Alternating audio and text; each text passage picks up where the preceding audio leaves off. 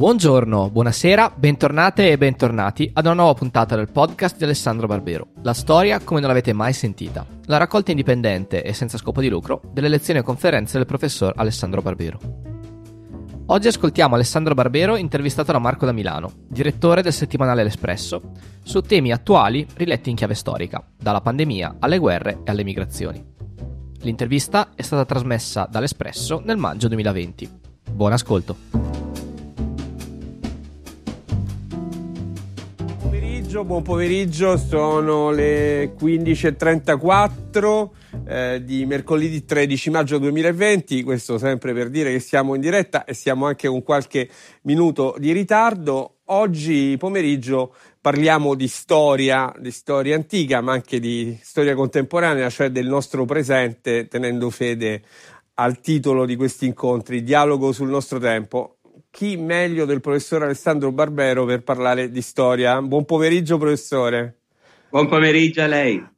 Allora, lei non ha bisogno di presentazioni, però ricordo che insegna storia medievale presso l'Università del Piemonte Orientale ha scritto libri a profusione del Medioevo con Chiara Frugoni, eh, la biografia di Carlo Magno, eh, la battaglia su Waterloo, la, la battaglia di Lepanto, eh, sui barbari, Caporetto che è un libro che ho qui, molti di questi libri sono pubblicati dalla casa editrice La Terza, ha vinto anche il premio Strega nel 1996 con un romanzo ed è una star dei social.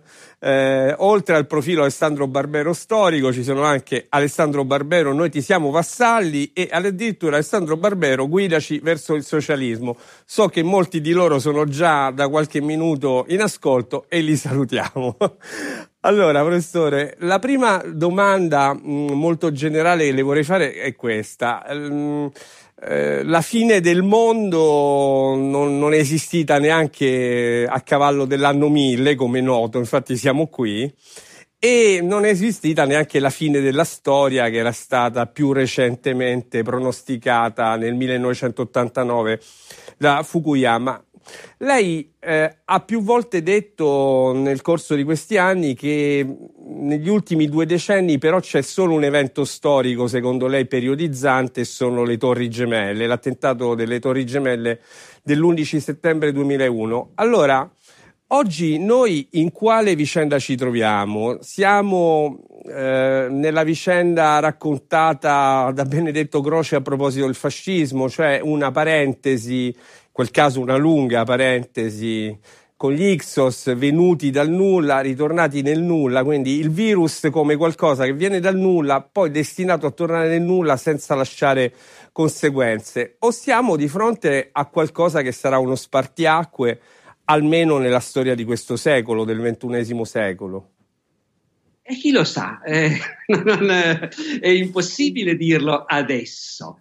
Allora, ehm, perché è impossibile prevedere il futuro. E, e, lo dimostra proprio, come dire, l'infortunio in cui sono caduto io stesso quando mi è capitato a febbraio di quest'anno, eh, in mezzo a centinaia di studenti dell'Università Statale di Milano, eh, di dire appunto, ragazzi, guardate, la storia ovviamente non rallenta mai perché c'è la storia profonda dell'economia, dei mutamenti sociali e quella la stiamo vivendo tutti, però la storia dal punto di vista dei grandi avvenimenti che poi segnano una data, per cui uno dice 1914 eh, o dice 24 maggio, no, ecco, e automaticamente, ecco questo, ancora a febbraio io mi sentivo di dire a questi ragazzi di 20 anni, nell'arco della vostra vita, di avvenimenti così non ce ne sono stati. Avrei dovuto aggiungere per fortuna, eh, era un po' sottinteso, certo. ma noi storici facciamo sempre un po' fatica perché in realtà noi, come dire, le tragedie del passato le studiamo anche con passione, ne sentiamo il fascino eh, e quindi confrontando i primi vent'anni del 2000 con i primi vent'anni del Novecento, nel corso dei quali un giovane italiano aveva attraversato l'età giolitiana, la guerra di Libia, la guerra mondiale, eh, la rivoluzione d'ottobre, ecco, eh, sembrava un mondo sbalorditivamente diverso. Poi, appunto, non che la storia si fosse fermata e anche il povero Fukuyama che lei citava naturalmente è stato preso in giro anche troppo perché lui non intendeva dire quello, no? naturalmente. Ovviamente. Però rimane il fatto per provare a rispondere adesso alla sua domanda, eh, rimane il fatto che noi adesso stiamo vivendo un avvenimento storico di quelli che invece rimarranno nella memoria e nello studio e nei manuali scolastici. Eh, l'epidemia del 2020 e con ottimismo mi auguro che verrà chiamata l'epidemia del 2020, eh, è un evento mondiale e perfino a suo modo un evento senza precedenti. Perché, perché, forse... perché senza precedenti? Proprio perché colpisce simultaneamente tutto il mondo, costringendo in tutto il mondo i governi a prendere in fretta provvedimenti d'emergenza difficili, commettendo anche errori e così via, e a mettere da parte momentaneamente tutte le altre preoccupazioni. Eh, in passato ci sono state grandi epidemie che però investivano singoli pezzi di un mondo non globalizzato. C'è stata la spagnola, di cui oggi parliamo molto, eh, però l'epidemia di spagnola arrivava in un mondo che stava ancora combattendo la prima guerra mondiale. Eh, nessuno si è sognato di dire, siccome c'è l'epidemia, ecco l'epidemia è più importante che non le altre cose che abbiamo sulle braccia. Questa è la prima volta. E da questo punto di vista effettivamente è un evento. Se poi, se poi sarà un evento che verrà superato e il mondo tornerà come prima, e allora sarà stata davvero l'invasione degli Ixos. Eh, ma io non so se dobbiamo augurarcelo, io molte cose spero che tornino come prima, eh, spero che il Salone del Libro di Torino si ricominci a fare in mezzo alla folla e spero di ricominciare a fare esami con i miei studenti seduti davanti a me e non davanti a un computer. Però forse altre cose potrebbero cambiare in meglio, ecco. Eh, in realtà le dirò ancora questo, che quando Don Benedetto diceva il fascismo è l'invasione degli Ixos, in realtà oggi gli storici tendono a dire che era un wishful thinking, lui sperava... Sperava di tornare così, a prima, è... eh, eri dice Bamus. E invece il fascismo è rimasto con noi ed è con noi in qualche misura ancora oggi, ecco. Ma le chiedo, eh, lei ha detto in un certo senso era una generazione fortunata quella che non viveva degli spartiacque storici, perché lei allude al fatto che spesso questi, queste date periodizzanti sono legate a un evento tragico, una guerra, un'epidemia. Eh, abbiamo avuto qui qualche giorno fa Jared Diamond che parlava appunto delle epidemie mh, che gli spagnoli portarono ad esempio in America Latina, nell'attuale America Latina, eh, distruggendo intere popolazioni con eh, milioni e milioni di morti, perché eh, è sempre legato a uno, a uno shock esterno, un cambiamento storico, o è uno shock che semplicemente rivela eh, qualcosa che era già profondamente all'interno di una società. In questo c'è anche, se vuole, una similitudine con il virus. Il virus è uno shock esterno che però forse si abbatte su un organismo eh, già malato quando ha conseguenze molto gravi. Eh, sì, certo, anche se appunto non bisogna poi essere deterministi, c'è anche il caso proprio nella storia. Certo. Eh. Eh, noi medievalisti studiamo la grande peste del 1348, quella che racconta anche il Boccaccio, e c'è chi dice, beh sì, c'era una popolazione già depressa, sotto, malnutrita e così via, ma non so mica poi alla fine se è vero. Eh. Una malattia può anche investire una popolazione che non è mai stata così sana prima d'ora, come è la popolazione del nostro mondo di oggi, per esempio. Ecco. Eh, e quindi perché gli avvenimenti storici che, che periodizzano sono sempre negativi? In realtà Beh, il vecchio proverbio cinese dice auguro ai miei nemici di vivere in tempi interessanti. È proprio così. Non significa, certo.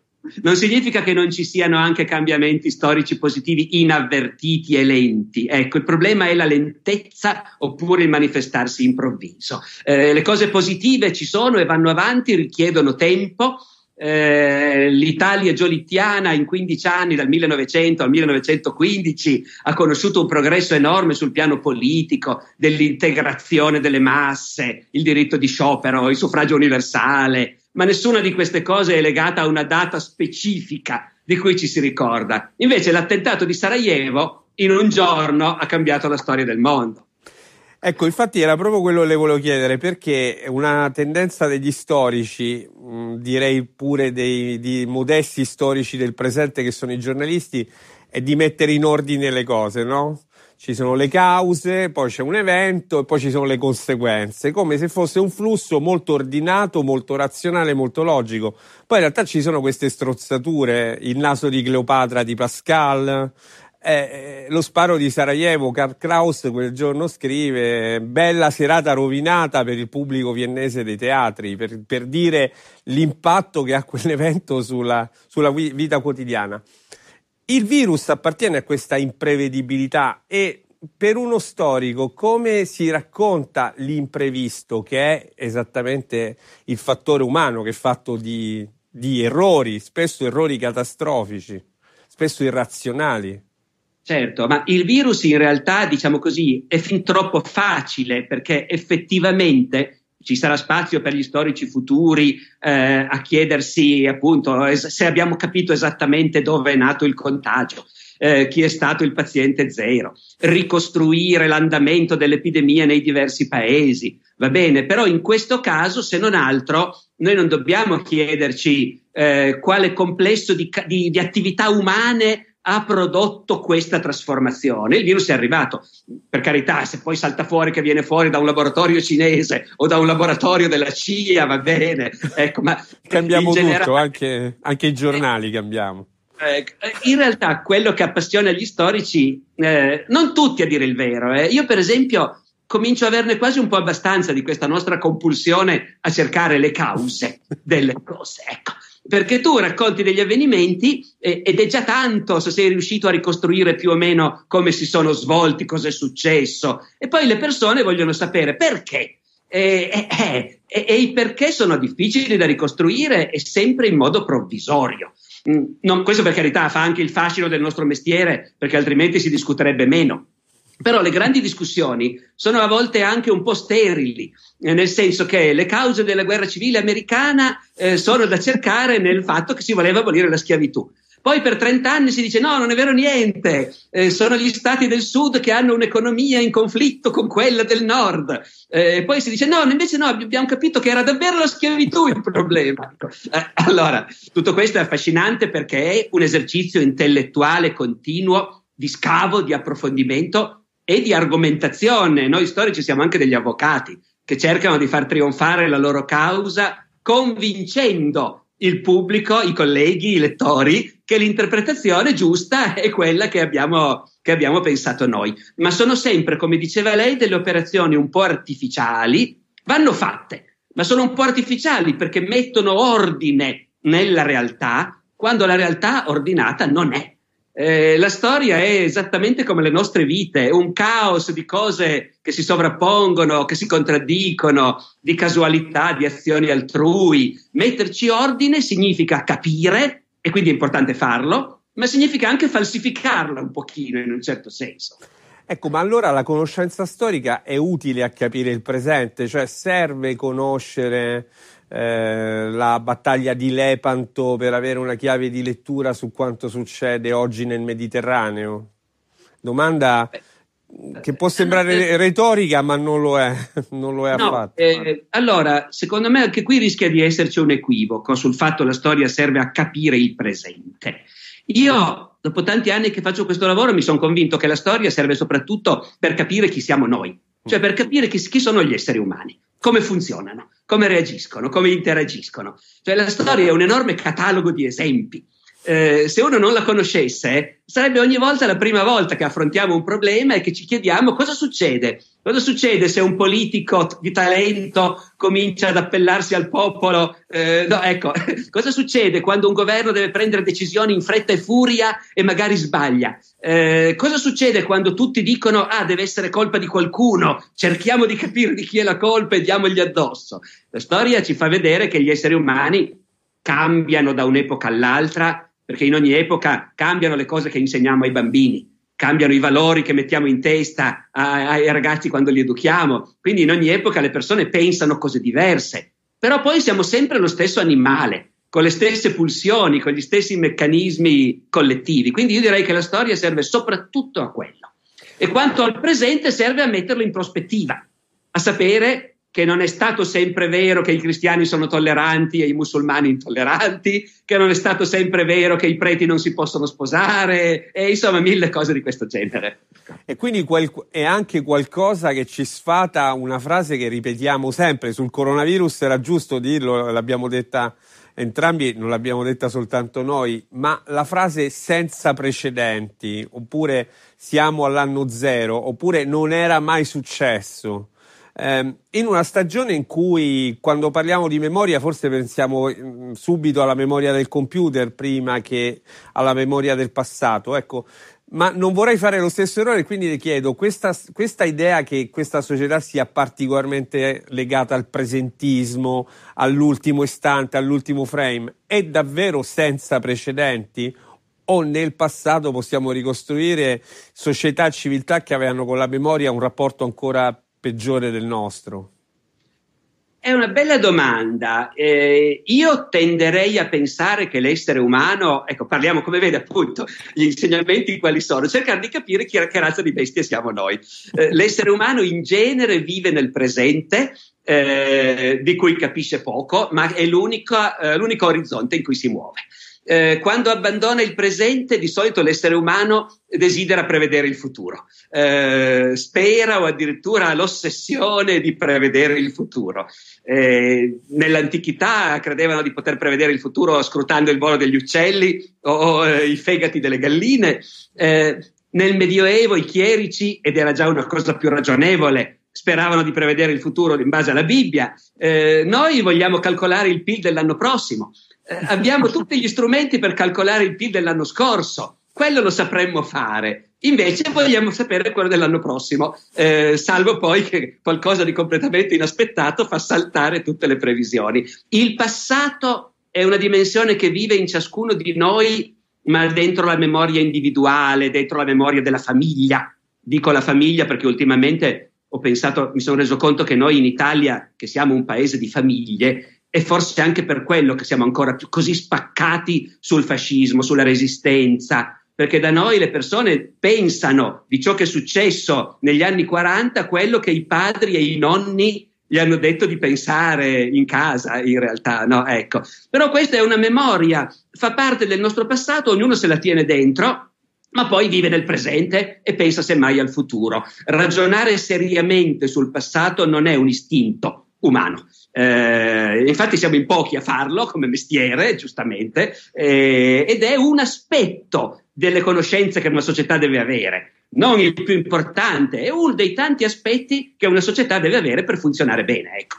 Senta, uno storico medievalista eh, del Novecento, Rimaru francese, diceva che lo storico è colui che riesce a comprendere un qualsiasi documento che provenga da un altro essere umano, cioè esattamente quello che ci stava dicendo lei poco fa.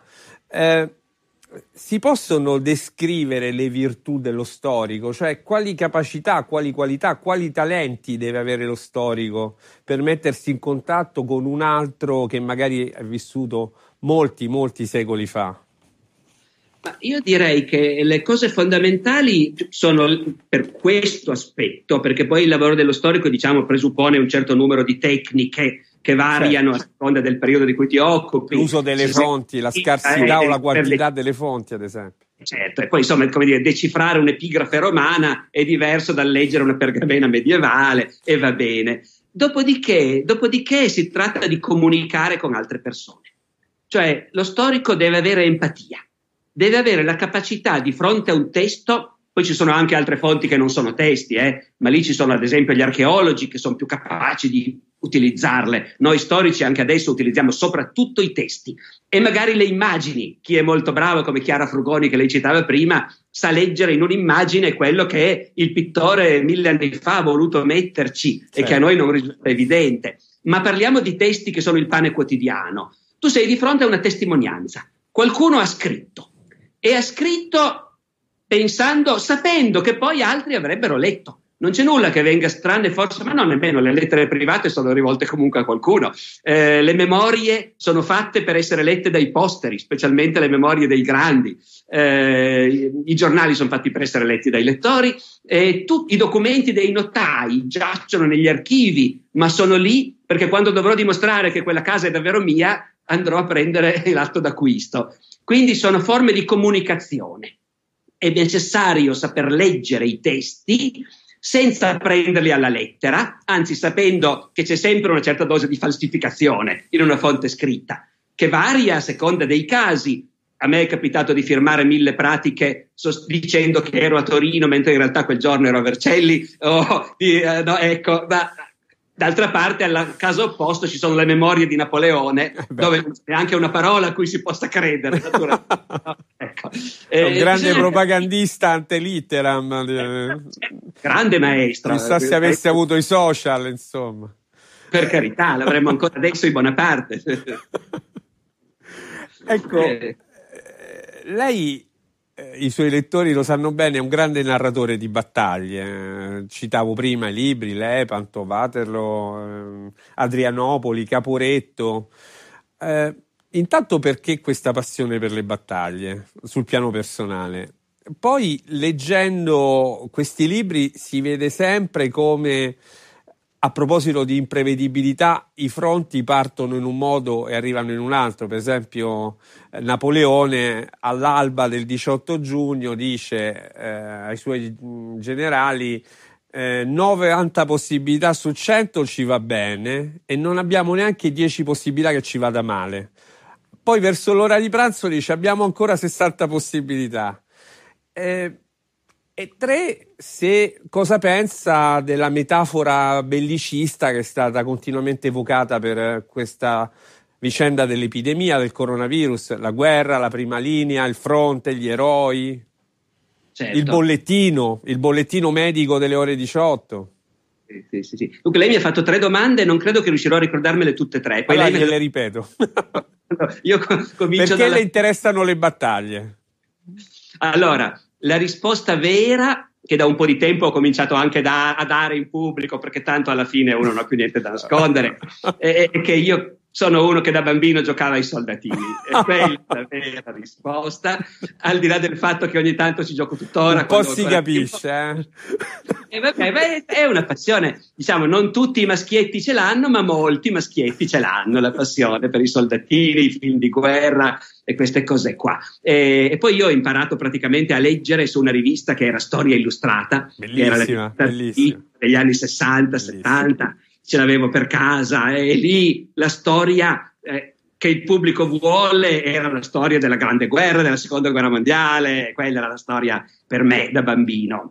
Eh, poi però, e qui forse già rispondiamo anche in parte alla seconda domanda, si, lo storico scopre che studiare gli uomini in guerra è straordinariamente interessante perché la guerra è una situazione, per carità, frequentissima in passato, ma comunque eccezionale. E allora, studiare gli uomini in guerra vuol dire tante cose, eh, vuol dire capire cosa significa essere lì, quindi se ti interessi al, al vissuto, all'esperienza umana, a che cosa possono sopportare gli uomini e come reagiscono, e beh, allora lì devo dire, forse la grande guerra è l'esempio veramente estremo. Eh? Eh, quando, e in questo modo rispondo anche già un po' alla terza domanda, vede che alla fine vengono tutte insieme. Quando scoppia la grande si scopre, si scopre che anche nei paesi democratici un governo ha il diritto di chiedere ai cittadini tutto quello che vuole.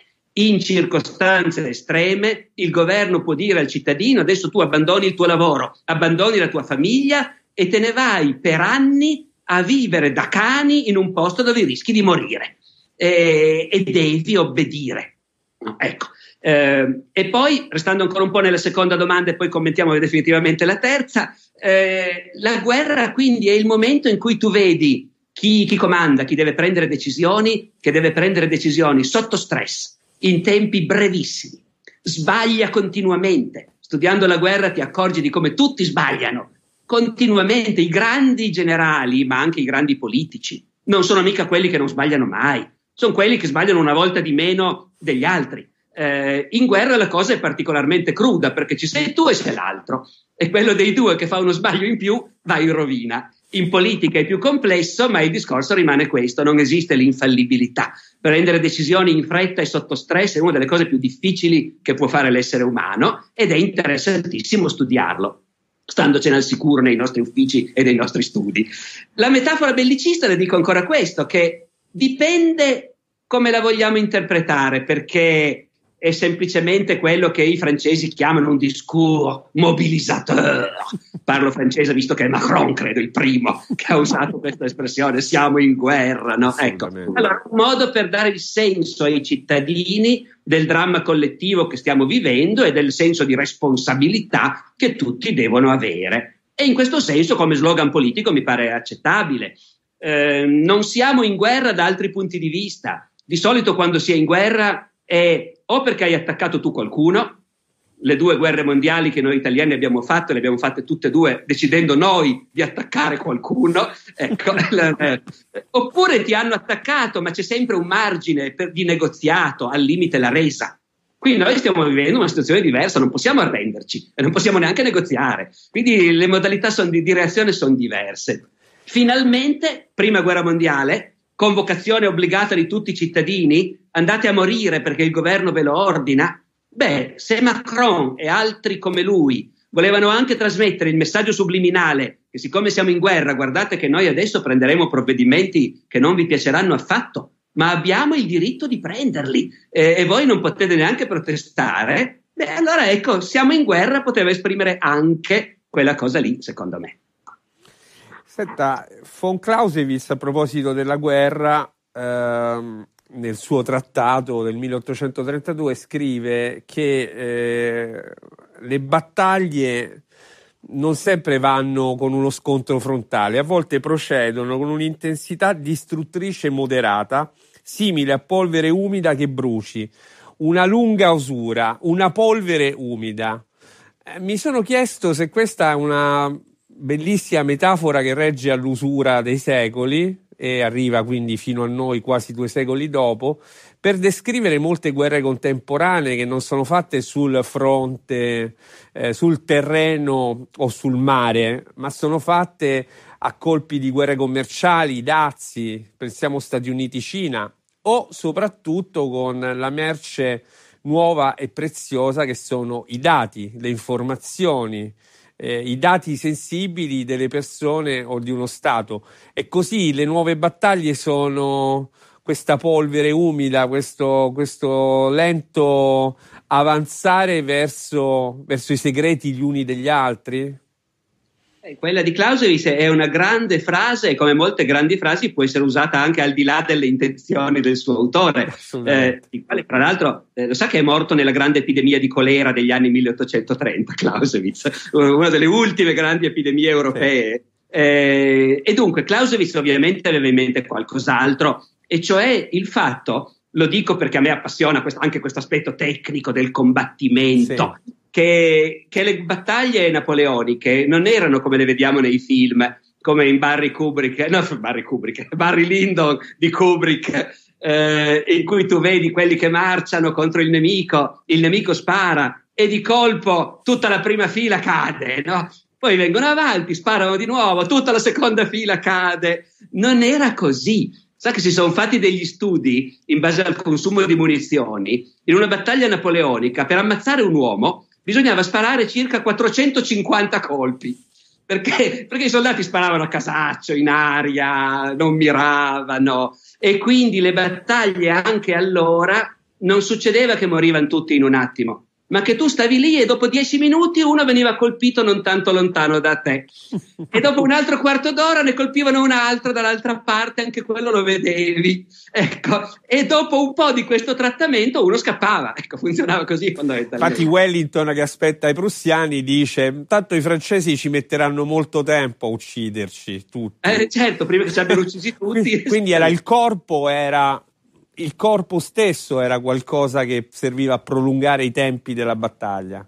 Certo, certo, certo. Poi alla fine c'erano quantità di morti inimmaginabili, ma in battaglie che duravano un giorno intero. Dopodiché noi prendiamo l'immagine di Clausewitz e vogliamo farne una metafora de, de, delle guerre del nostro tempo. Proviamoci. Sì, certo, certo. Eh, però ben inteso, la seguirò fino a un certo punto perché lei sta già cercando di farmi parlare del presente e io del presente ne capisco tanto poco quanto il primo che può incontrare per strada.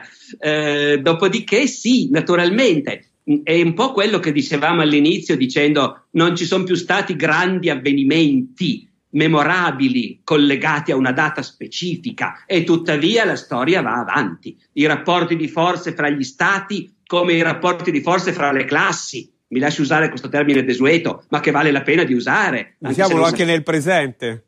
Eh, eh, come dire, tra i padroni del mondo, i padroni della finanza e i lavoratori, come dire, sottopagati, eh, la differenza dobbiamo pur definirla in qualche modo. E allora queste guerre vanno avanti e certo vanno avanti in modo non clamoroso. Eh, stavo per una, un, dare un consiglio ai giornalisti, ma non è il mio mestiere. No, prego, no? prego, ci mancherebbe.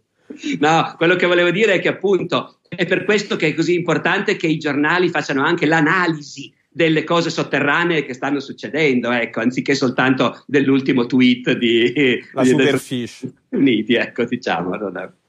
Mi scusi, ho messo il, il eh, a, proposito, a proposito di attualizzazioni, una battaglia di, su cui lei ha scritto un libro che è quella di Adrianopoli, 9 agosto 378. Lei scrive, racconta che tutta quella vicenda che porterà poi a un esito come conseguenza a catena alla fine dell'impero romano d'Occidente ha come punto d'inizio eh, una mancata eh, regolarizzazione, la possiamo dire così, di, di, dei barbari, degli immigrati.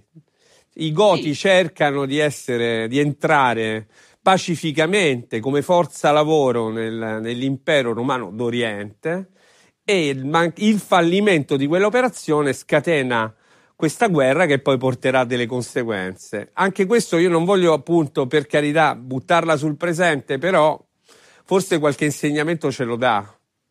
Uh, e comunque, e comunque, scusi professore, comunque l'immagine dell'invasione, dei barbari, è un'immagine continuamente usata, la stessa immagine di Lepanto, ci sono addirittura delle associazioni che si chiamano così e che parlano di tutt'altro, parlano degli immigrati di oggi, non dei certo. turchi di ieri.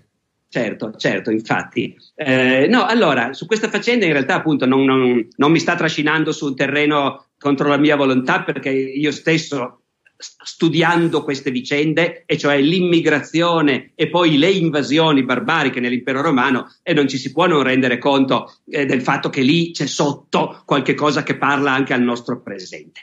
Eh, ce ne rendiamo conto adesso, ben inteso, eh, perché cent'anni fa, quando studiavano le invasioni barbariche, non veniva in mente a nessuno che fosse un interessante problema di immigrazione.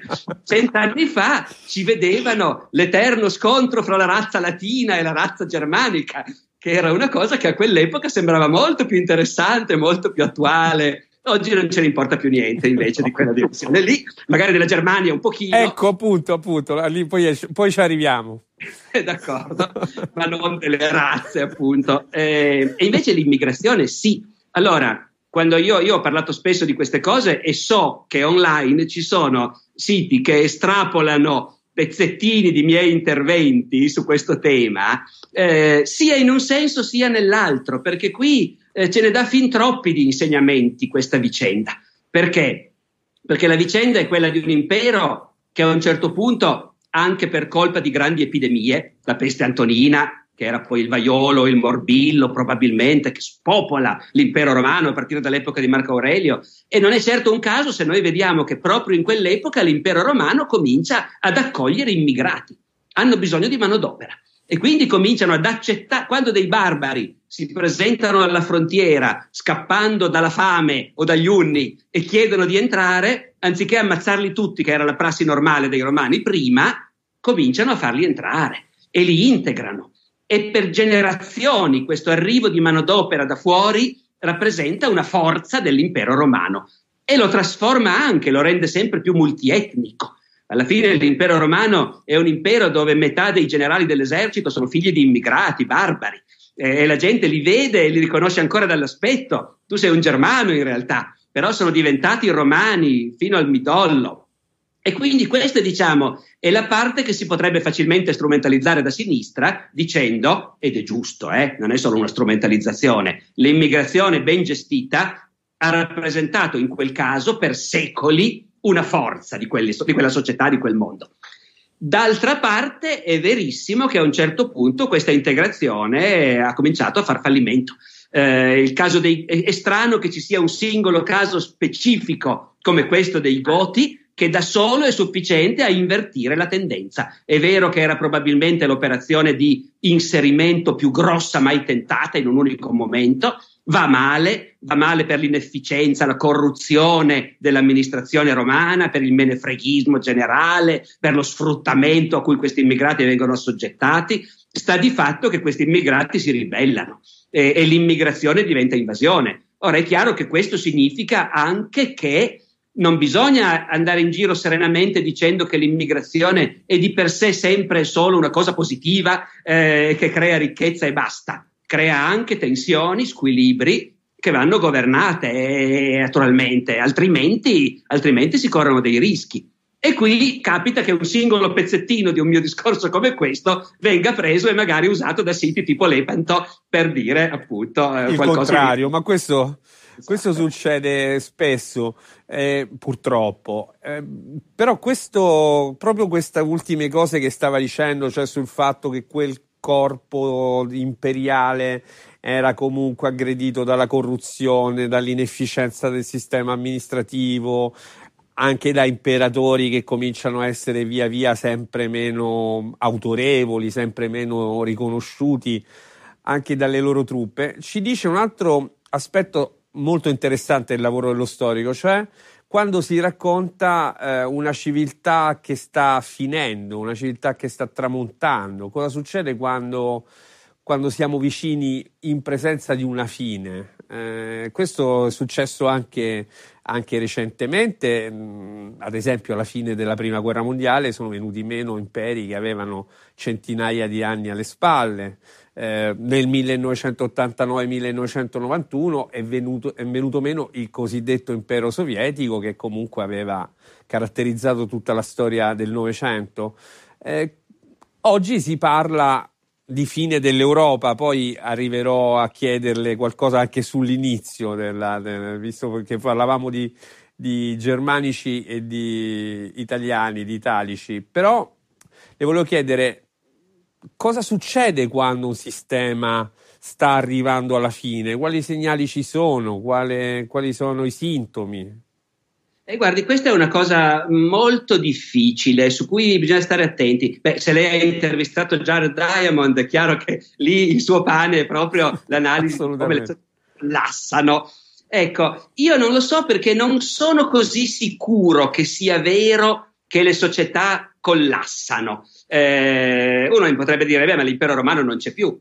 Certo, l'impero romano non c'è più perché si è trasformato profondamente, ma si è trasformato in modo così lento che chi c'era dentro in realtà non se ne accorgeva, mica fino in fondo. Eh, società che sono collassate sono le società precolombiane, per esempio. Lì sì, Lì i Maya ci sono ancora e fra loro parlano ancora le loro lingue, ma sono stati completamente assoggettati e integrati in un mondo, in una civiltà, in una religione, in una lingua diverse, aliene, venute da Marte, cioè dall'Europa. Eh, ecco. Ma in realtà poi appunto io non sono così sicuro che le società collassino davvero, invece si trasformano molto lentamente. Gli antichi egizi eh, al tempo dell'impero romano erano già qualcosa di antichissimo. C'erano i turisti che andavano a visitare le piramidi, lasciavano i graffiti nelle tombe dei faraoni, già al tempo dell'antica Roma. Però intanto gli egiziani a quel tempo continuavano a imbalsamare i loro morti, a pregare i loro dei con la testa di sciacallo, a parlare la loro lingua. Eh, le civiltà si trasformano molto lentamente, secondo me.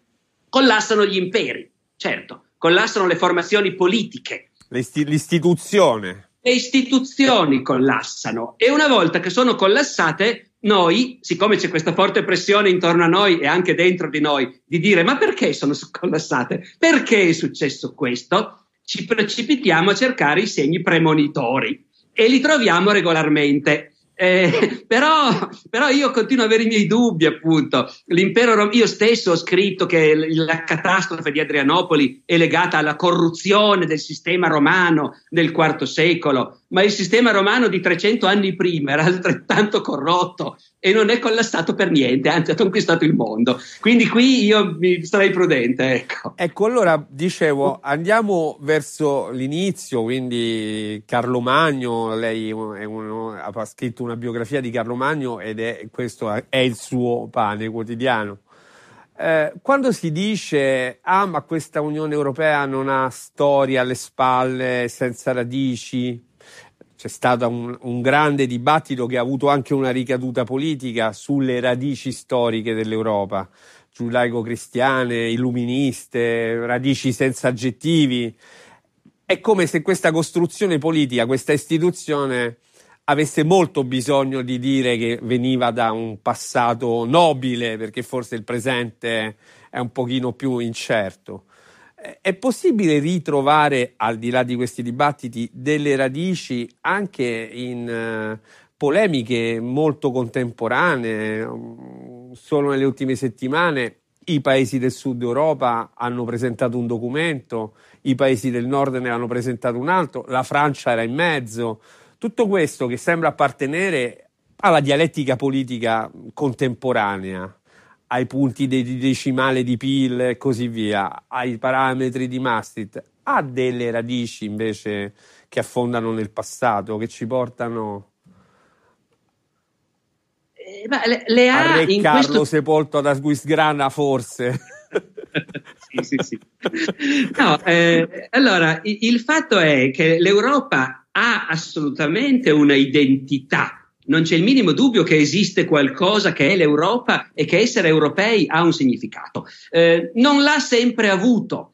Per esempio, nell'impero romano dell'Europa non importava niente a nessuno, perché un antico romano era molto più a casa sua in Egitto o in Siria che non sul Reno. Eh, se poi lo sbattevano in Britannia era per punizione perché quelli erano gli estremi confini del mondo. Ecco, eh, quindi quello era un impero strutturato su tre continenti, europeo, asiatico, africano. L'Europa nasce in realtà quando cade l'impero romano d'Occidente, perché i barbari arrivano solo qui da noi eh, i vandali sono arrivati anche in Africa, ma poi li hanno fatti fuori. Eh, semplificando, i barbari arrivano solo in Italia, in Francia, in Spagna, in Britannia, non nelle altre parti dell'impero romano. Nelle altre parti dell'impero romano arriveranno poi gli arabi, i turchi, per esempio, ecco, che condividono con noi le radici romane. Le radici romane sono altrettanto importanti in Marocco di quanto non lo siano in Francia, supponiamo.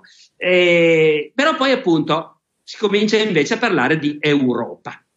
E l'Europa è un continente straordinario, è un continente piccolissimo che al suo interno ha una quantità di diversità linguistiche e culturali senza paragoni, credo, da nessuna parte del mondo. Se uno prende ritaglia l'Europa e la applica sulla Cina, ma da nessuna parte trovi una tale diversità di lingue, di esperienze, di luoghi. Eh, L'Europa è un esperimento straordinario di convivenza di uomini diversissimi fra loro in un fazzoletto di terra. Allora, essere europei vuol dire qualcosa, vuol dire avere tutto questo alle spalle, vuol dire avere alle spalle la civiltà cristiana, anche se pretendere di metterla in una Costituzione è una scelta con cui io non sarei d'accordo, evidentemente.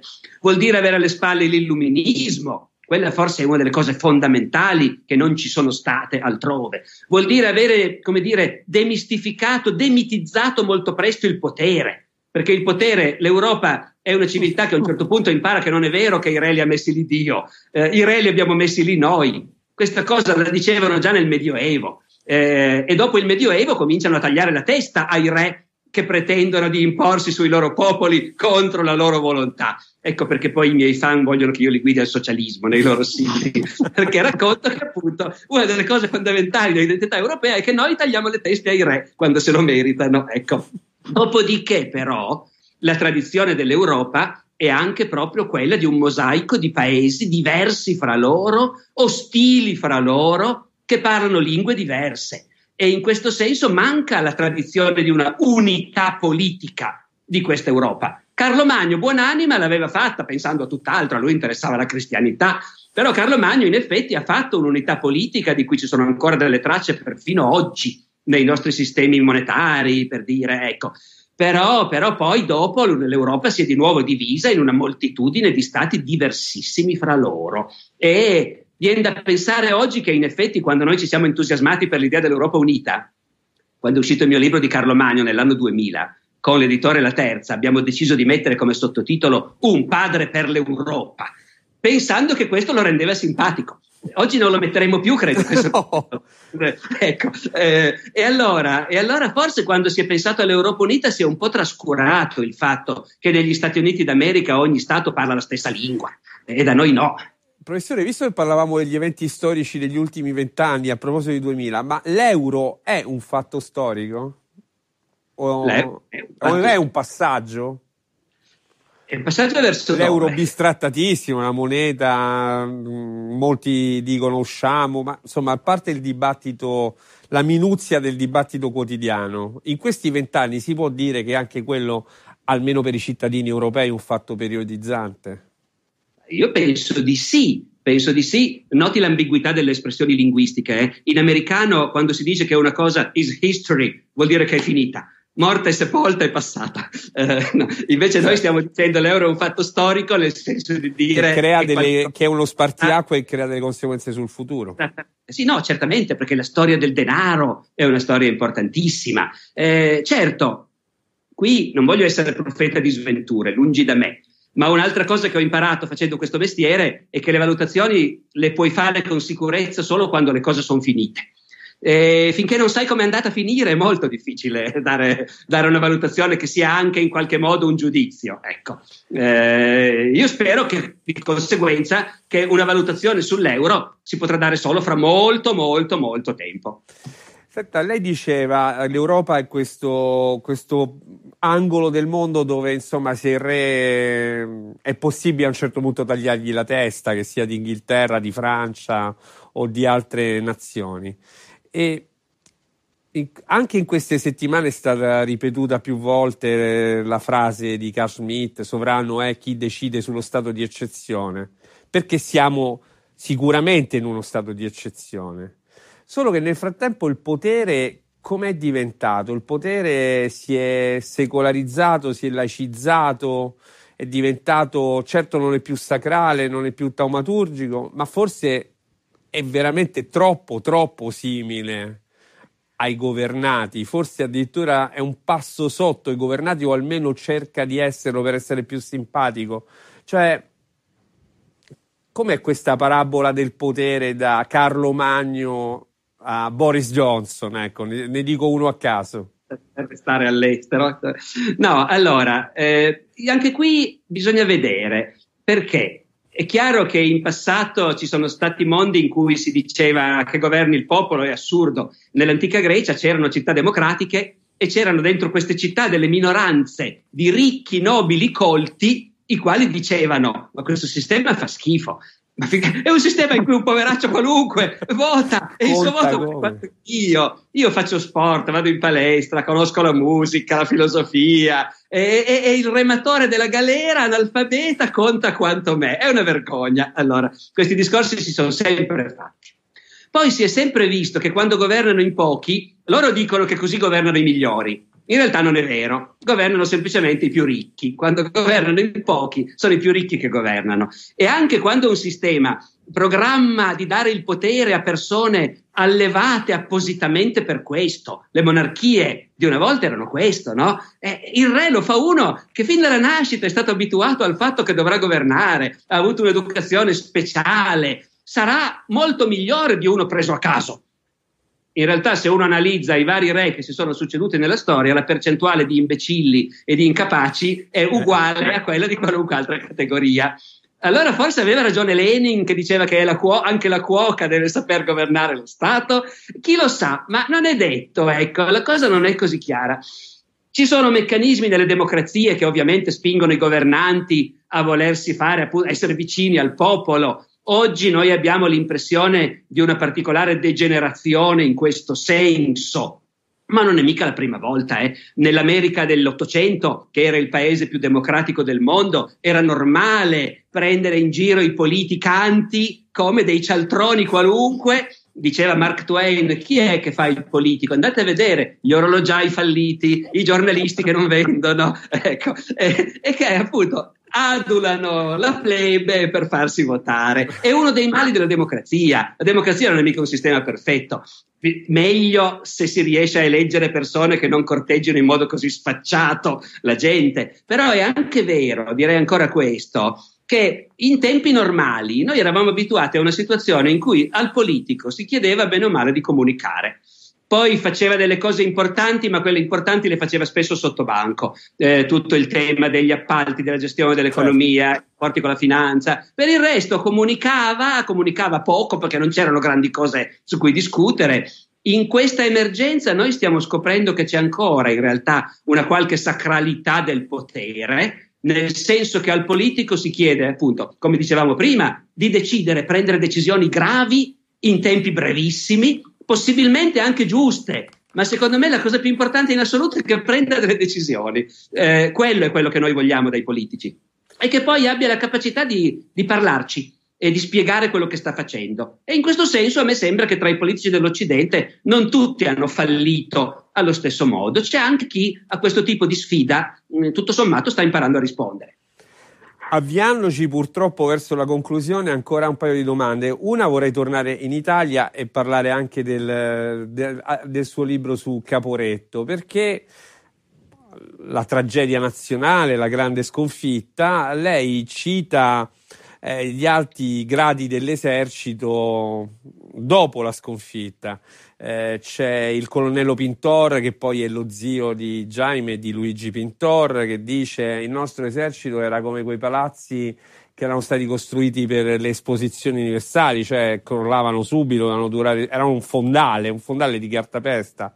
Il vice di Cadorna, il generale Porro, usa proprio il termine il castello di carta, quasi, quasi anticipando la, la nota serie, la casa di carta.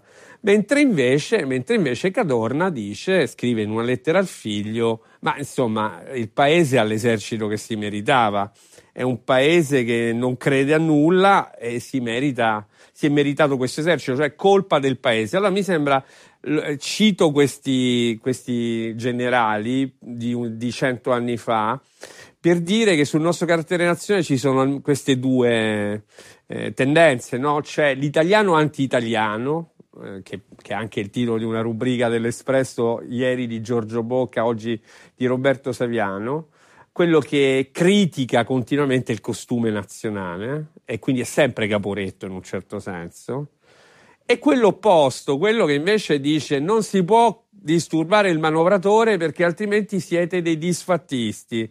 Ti fate per la disfatta, se avanzate una critica vuol dire che state dicendo che vi augurate la sconfitta.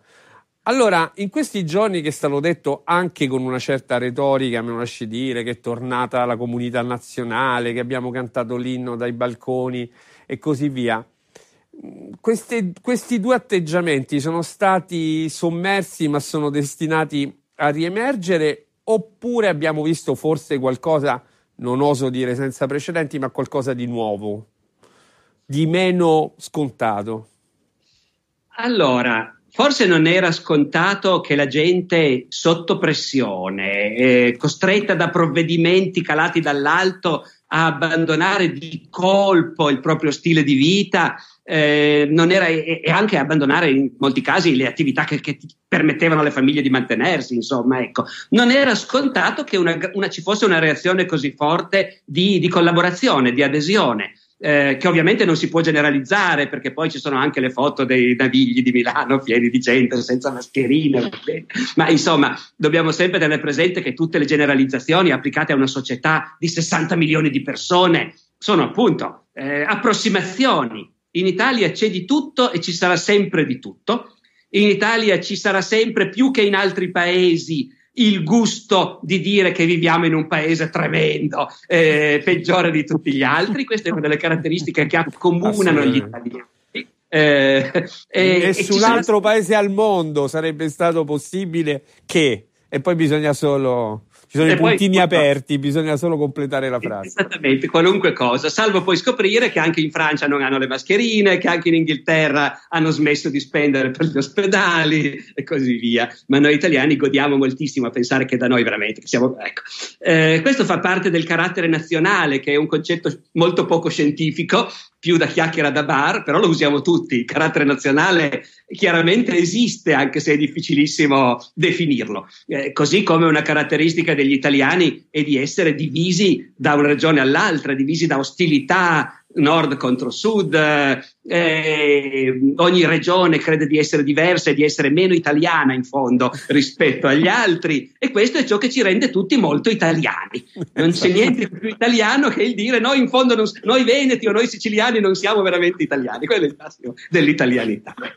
Quindi queste cose, queste cose, rimarranno, però certo che la gente dai balconi eh, appenda le bandiere, canti l'inno nazionale o applauda è una cosa tutto sommato che è una cosa positiva e forse non era così scontata, visto il clima generale di depressione e sfiducia che negli anni con la crisi è andata montando ecco, nel, nel paese.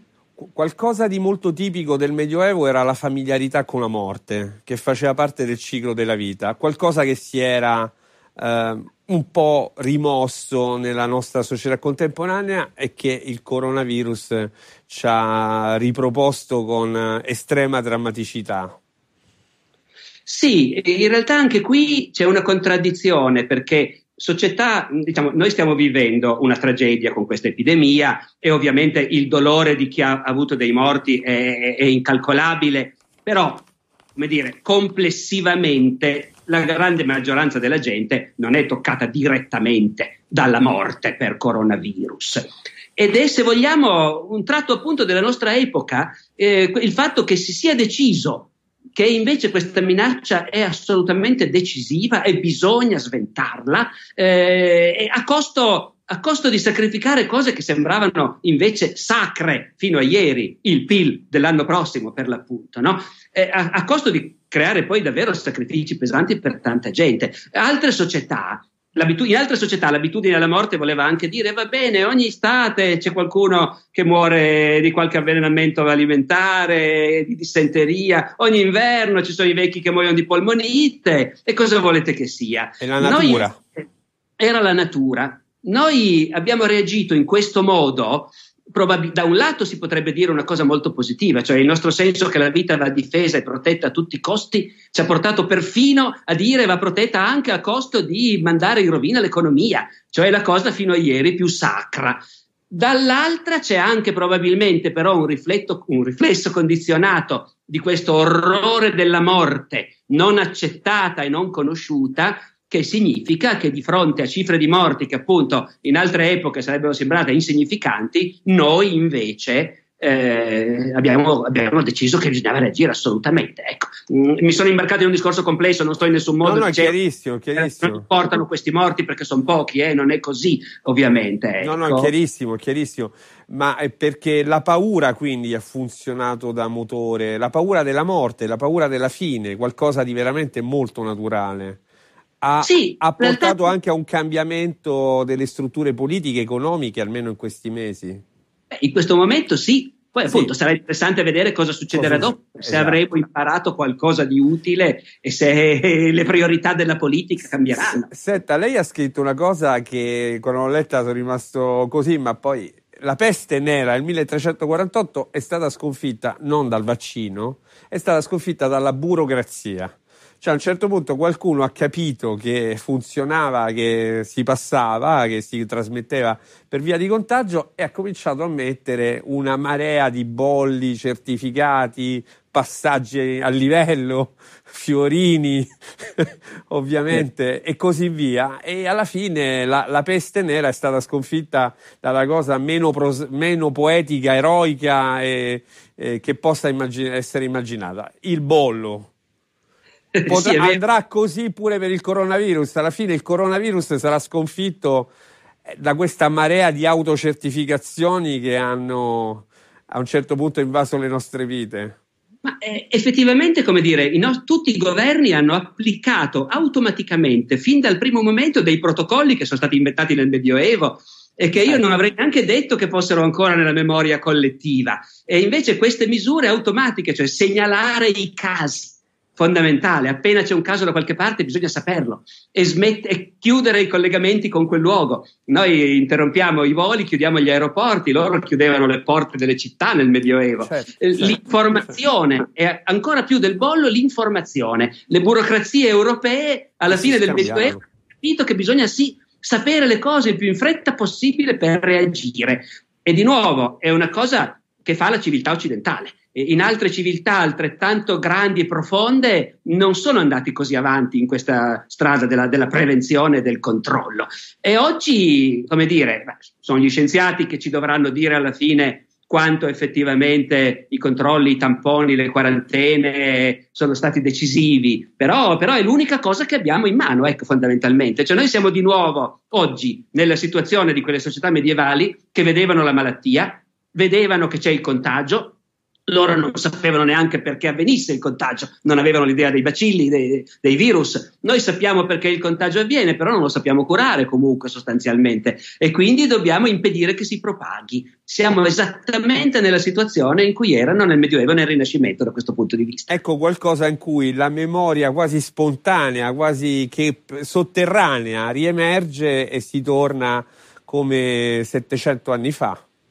Sì, sì, appunto automaticamente. Sì. Poi per carità, io sottovaluto, ci saranno stati dei protocolli già pronti, anche se tutto quello che si legge sui giornali è che i protocolli erano nei cassetti e nessuno ha pensato ad applicarli. Quindi... Quindi, quindi, professor Barbero, in conclusione, quale parziale, imperfetta lezione ci stanno dando queste settimane, con tutte le premesse e per fortuna la storia è una scienza parziale imperfetta come parziale imperfetto un essere umano.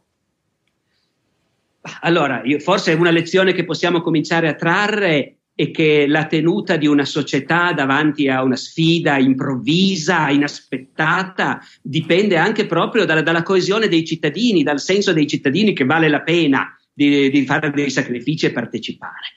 E questa è una cosa che può sembrare scontata, però appunto a me sembra che nelle nostre società negli ultimi decenni si sia investito poco nella coesione, nel dare ai cittadini il senso che sono parte di qualcosa, di qualcosa per cui vale la pena di combattere, eh, perché in fondo il messaggio era basta che l'economia tiri e tutto andrà bene. Eh, eh, no, ecco, la società si è anche molto frammentata, divisa, si partecipa di meno a tante cose che coinvolgono tanta gente tutti insieme. Non ci sono più i partiti di massa, i sindacati non sono più quello che erano, ci sono innumerevoli associazioni ma molto piccole. Eh, è un mondo inevitabilmente diverso da quello di quando eravamo quando ero piccolo io, tutti gli italiani guardavano lo stesso programma televisivo, c'era un unico canale e questo creava una coesione straordinaria. Oggi non si tornerà mai più a quello, ma bisogna che la politica investa nel dare a ogni cittadino il senso che dopo tutto lui conta qualcosa e che è parte di qualcosa, perché poi appunto la, la catastrofe può arrivare all'improvviso, non sappiamo in che forma, e lì si vede se una società tiene. E, e, c'è, ultima domanda, qualcosa invece sul piano personale che porta con sé da queste settimane, da questi mesi di autoisolamento, di eh, privazione di, di quello che è la nostra vita quotidiana?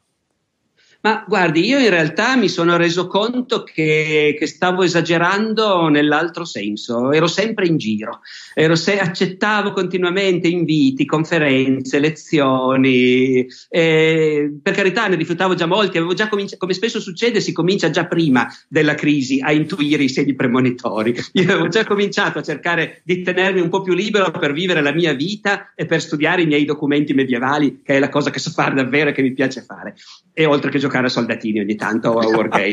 e, dopodiché, dopodiché, adesso veramente ho sperimentato come nonostante tutte le restrizioni e, e, il dolore che c'è intorno, però anche stare da soli a riflettere, per chi fa il mio mestiere, stare da soli a riflettere, a lavorare senza troppe sollecitazioni esterne è una cosa preziosa. Io personalmente vorrei non perderlo questo.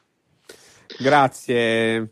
Eh, potremmo andare avanti ancora a lungo, ma lei ha da fare e credo, spero che, che chi ci ha seguito sui social sia soddisfatto almeno in parte. Lei sta scrivendo, forse ha già terminato una biografia di Dante, per, se non sbaglio, che uscirà sì, nei prossimi sì, mesi, sì, vero? Perché prossimo sarà l'anniversario della morte di Dante del 1321 e a Dio piacendo ci saranno grandi celebrazioni e convegni e insomma e qualche anno fa Giuseppe La Terza mi ha proposto questo tema e mi sono lasciato prendere. Perfetto, invece domani atteso l'inaugurazione del Salone del Libro di Torino, altro appuntamento importante che si svolgerà così a distanza nell'attesa e nella speranza di poter presto aggirare con, con sapienza. Professor Alessandro Barbero, la ringrazio moltissimo per questo pomeriggio. Io ringrazio tutti voi che ci avete seguito. Eh, ci potete risentire, rivedere come vi pare sui social e sulla, sul sito dell'Espresso. Domani alle 15.30, dialogo molto importante con un ospite prestigioso e d'eccezione, Ian McEwan, con cui parleremo del suo nuovo libro, Lo Scarafaggio, e di tante altre cose. A domani alle 15.30. Ancora grazie, professor Barbero. Grazie a voi, arrivederci. Arrivederci. Grazie per aver ascoltato questa puntata. Trovate il video originale tra i link nella descrizione dell'episodio. Un paio di comunicazioni di servizio. Ho cominciato il lavoro del ricollocamento delle puntate Barbero Riserva al loro posto nel podcast, in maniera da mantenere l'ordine degli episodi. In tantissimi avete giustamente segnalato che è complicato trovare le puntate se queste si spostano e avete ragione. Nelle prossime settimane dovrebbe andare tutto a posto. Per chi partecipa al parco del mercoledì ho un messaggio in codice, ho mandato l'email. Per chi non partecipa al parco del mercoledì, potete scoprire cosa significa questo misterioso messaggio in codice mercoledì prossimo alle 21 sulla community Discord dove ogni mercoledì la community si ritrova con birrette e stuzzichini a commentare la puntata della settimana. Il link alla community è nella descrizione. La musica è come sempre la bossa antigua di Kevin MacLeod in Competech.com pubblicata con licenza Creative Commons CC BY 4.0. Ci sentiamo la settimana prossima con una nuova puntata del podcast di Alessandro Barbero. Ciao!